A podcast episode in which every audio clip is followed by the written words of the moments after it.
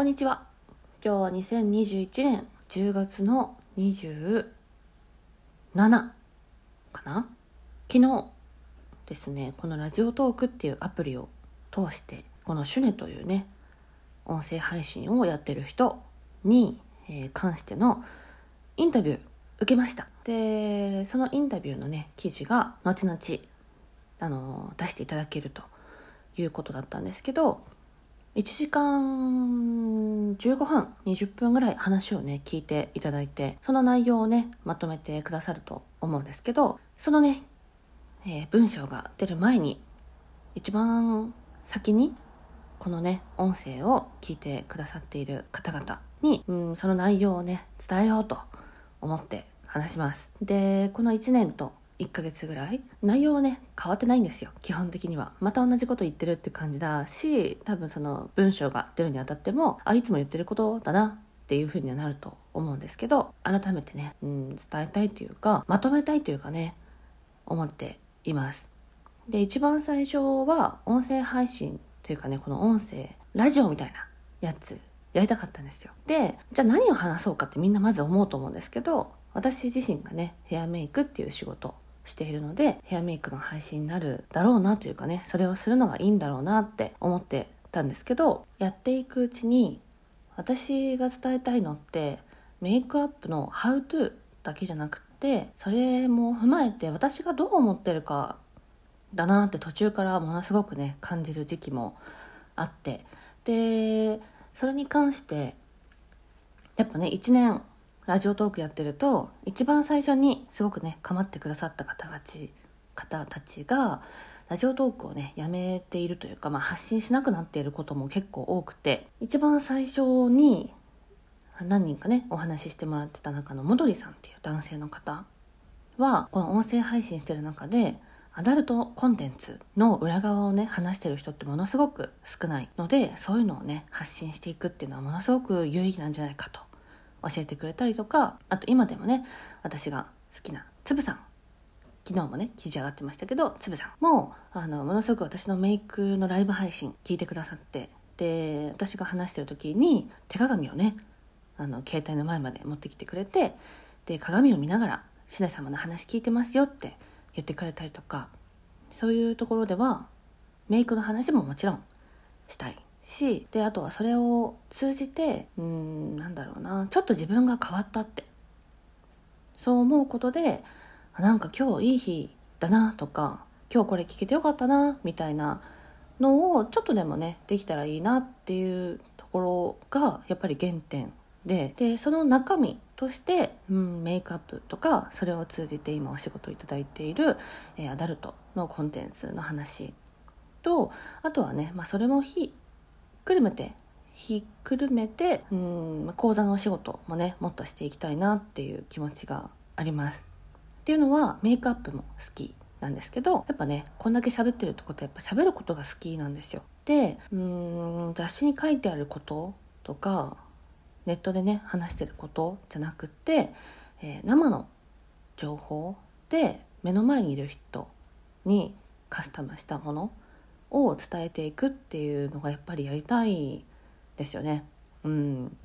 まあ、でも未来の話っていうよりはこの1年間と私の今までのね経歴の話を聞いていただいたのが主なんですけどその中でもねやっぱり過去から今につながって共通しているもの私が考えていることっていうのはあのインタビュアーさん男性の方だったんですけどものすごくねうんうんって話を聞いてくれてで私の中でも何て言うのかなきちんとこうまとまってなかったこともまとめてくださってて聞いていく中でなんでものすごく私が話してよかったなって聞いてもらえてよかったなって思う時間となりました。でね文字数とか表示するページに制限があれどあの早速ねあの文章にまとめていきますねってメッセージいただいてあすごくありがたいなとうん、こういうふうに音声配信をしている中でえーつながっていけるっていうことが本当にありがたいなって思っています。うん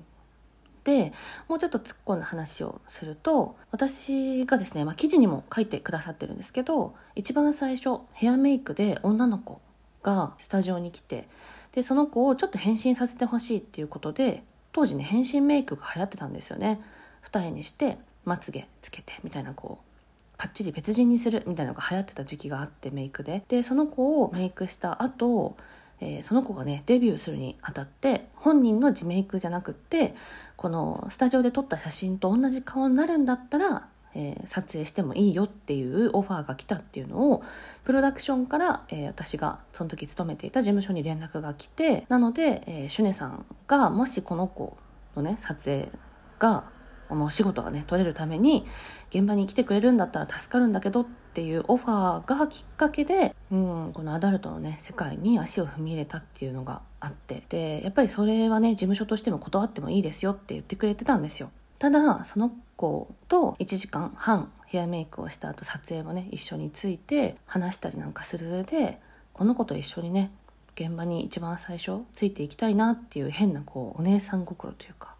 親心みたいのがあっての今ででその気持ちっていうのはねやっぱ今でも変わってないですよ。でその子の現場初めての現場が私にとっても初めての現場だったんですね。でその現場においてやっぱ一番最初その子がねものすごく泣いて戻ってきましたメイクルームに。で、まあ、そのままシャワーっていうかねお風呂に案内しようと思って行ったんですけど一人でお風呂に入るのに結構ねそのスタジオ面おすごい大きくて。もうあの力が入ってた撮影だったと思うんですけどスタジオがものすごく大きくてお風呂も大きかったんですよでそのお風呂にこの子を一人で入れるっていうのはなんかものすごく寂しいと思うだろうなと思ってで私もその時ね全然現場の立ち振る舞いを知らなかったのでその子がお風呂に入ってる時に私もね服を着たままですけど一緒にお風呂に入ったんですよで私はお湯が入ってないバスタブの方に座っててで彼女がシャワーを浴びてでそのままあのやっぱりまあ、の何て言うのかなこういうふうに仕事しなきゃいけないんですかねみたいなことをポロッとね言ったんですよ。で、まあ、ここでね何て話したかってことはちょっとね時間的に割愛はするんですけど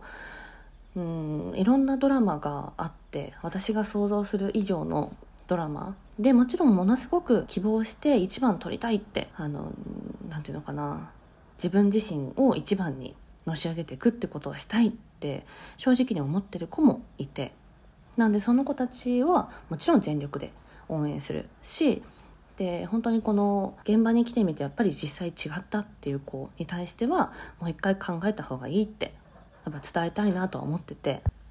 まあねうまくまとまらないですけどうーんそうだな。私がねこの音声配信を通してうん本当に一個の仕事なんだなって思っててうんどうせとか何て言うのかな。たかがなんとかでしょ？みたいな仕事では決してないなって思ったんですよねその一番最初の現場で。なので私がヘアメイクとしての部分とあとは私はこの人の気持ちがねメイクを通して元気になってほしいなっていうことも、まあ、講座としてやってるところがあるのでこの業界がね割と私は肌に合っているかなっていうのがあるんですよね。うん、ただそれがどうせアダルトのヘアメイクさんでしょっていうふうに言う人もいるんですよ。あの他の現場にも行くので。なんでそういう時にそのたかがねアダルトのヘアメイクでしょっって本当にそうなのかなって思うところもあって。なので私はあのいろんなね仕事を通して自分のお店で会うお客さんも通して私がねどういう人間なのかっていうところを残していきたいなって思ってるんだなって昨日のインタビューでねまとめてくださったのを聞いて思いました。でそれをねこまこまと収録だったりライブ配信だったり違うテーマにおいてもね私のまっすぐな考え偏ってると思うんですけどまっすぐな考えっていうのを伝えていてで多分これからもね伝えていくと思ってて。なのでものすごいね本当は楽しい配信したいって毎回言ってるんですけどそれにあたってはねうんなんかこうわっはっはって笑うタイプではない発信をしていくと思うんですけど、えー、改めてですね一人でちょっと話すってなった時に、うん、そういうことをね頭に置いて話してるんだなこの子はって思ってもらえたら嬉しいなって改めてお伝えしたいなと思いました。以上。引き続きねお付き合いいただけたら嬉しいなと思っているシュネでした。ではまた。バイバイ。